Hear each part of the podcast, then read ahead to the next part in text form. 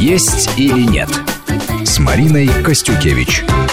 Итак, мы продолжаем. У микрофона Марина Костюкевич. Вместе со мной в студии врач-диетолог Мариат Мухина. В гостях у нас сегодня актриса театра и кино, народная артистка России Евгения Добровольская. Говорим мы об ошибках худеющих – мы затронули уже много тем в нашей первой части, говорили о том, как неправильно человек подходит к подбору специалиста, как он неправильно выстраивает свое пищевое, свое пищевое поведение, говорили о мотивации. Вот, Мариат, вы как раз рассказали о мотивации правильной, и то, что любая мотивация, чем бы человек ни руководствовался, когда он хочет постройнеть, она правильная. А вот как вы считаете, если человек просто хочет на зло кому-то похудеть, или он хочет кому-то что-то доказать, кому-то что-то показать, это правильная мотивация или ошибочная при похудении? Жень, как у тебя?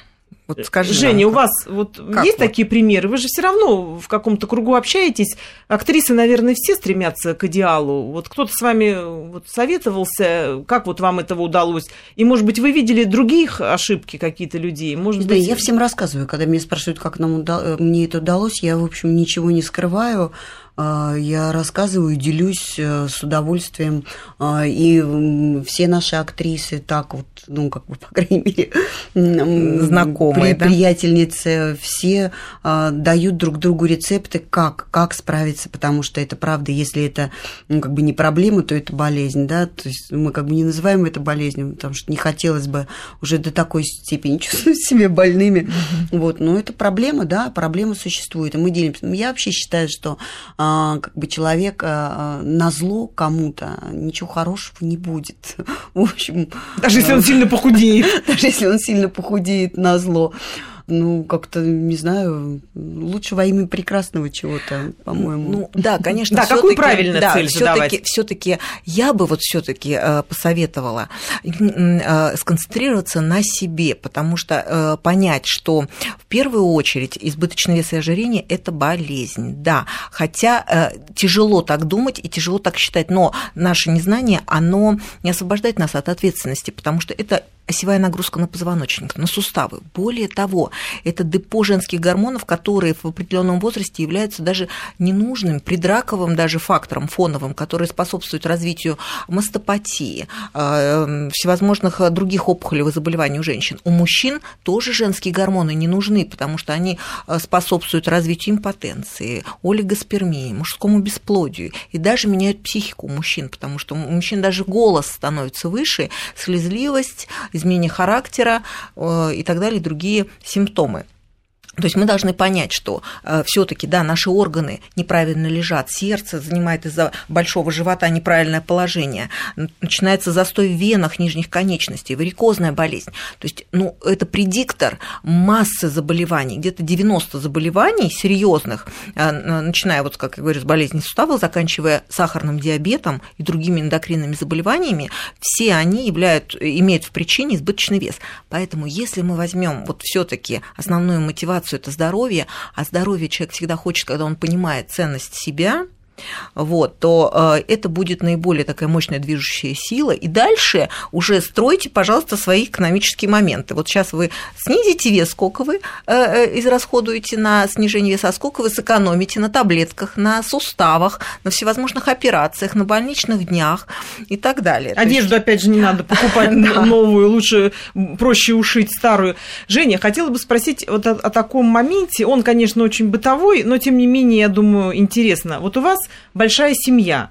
Когда вы ведете правильный образ жизни, правильное питание, у вас э, определенные продукты вы употребляете – дома как к этому относятся? Вот вы садитесь за стол, вы отдельно что-то себе делаете, а своим близким друг, друг, другую еду предлагаете? Или вы постепенно их втягиваете в ваш процесс? Вы как-то их приобщаете? Или они это не поддерживают, не разделяют, поскольку, ну, все молодые, естественно. Сейчас да, нет, ну, я скажу так, что вот мои э, старшие дети, там вот э, старший сын, он придерживается определенного питания, он, в общем, не ест мясо, он ест э, там овощи, рыбу, да, вот у него такое, у него с, с, свое питание, своя диета, ну, даже не диета, просто вот он не любит мясо и не хочет его есть. И он, кстати, надо заметить, прекрасно выглядит.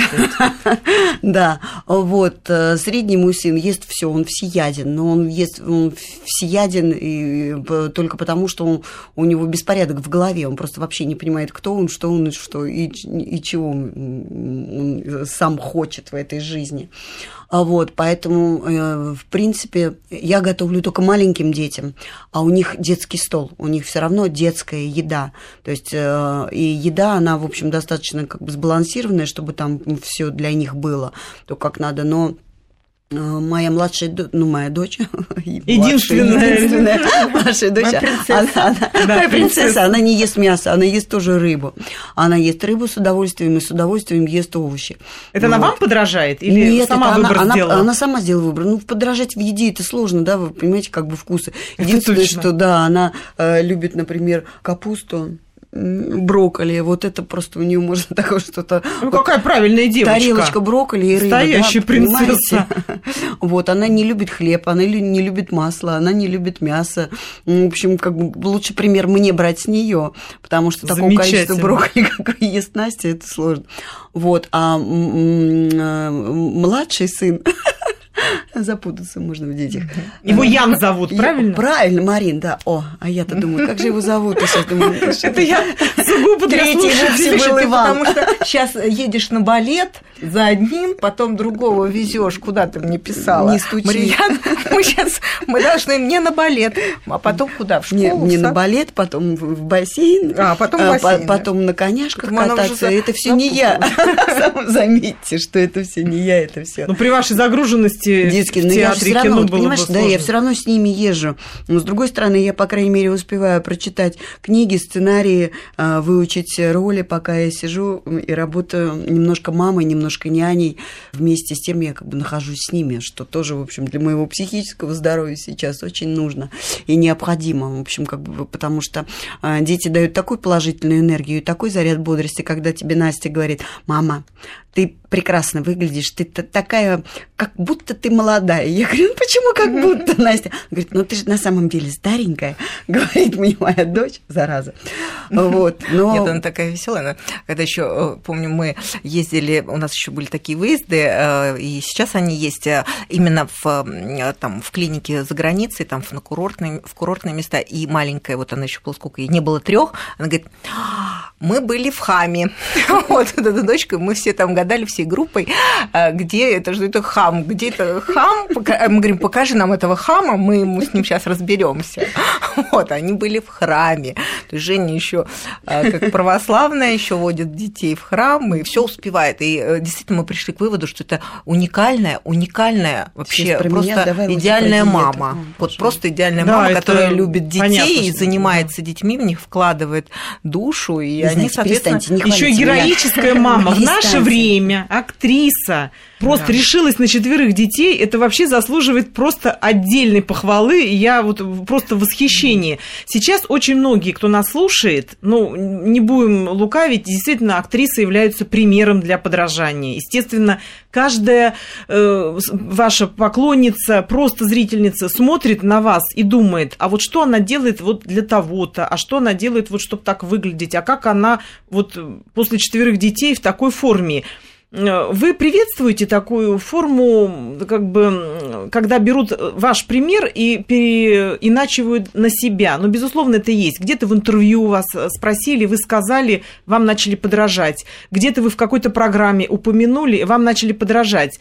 Вы как к этому сами относитесь? Вы считаете это ошибочным? Или вы все-таки всегда честно говорите то, что вы делаете, и вам за это не стыдно? Пусть подражают, будет хорошо. И вообще я всегда честно говорю то, что происходит со мной, то, что я делаю, и как бы никогда не лукавлю а, в этом смысле. Это очень а, важно. А, значит, дело в том, что Я просто сама ну, у меня есть примеры, у меня есть подруги, у меня а есть... вы можете назвать, на кого вы равняетесь? Я не могу сказать одного человека, на кого бы я равнялась.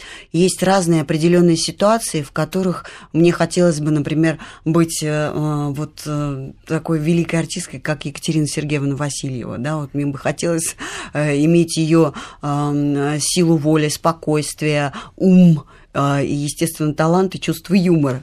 А, и к этому я стремлюсь. Вот. Мне нравится ее образ жизни и образ мыслей, хотя она человек очень непростой, совершенно непростой.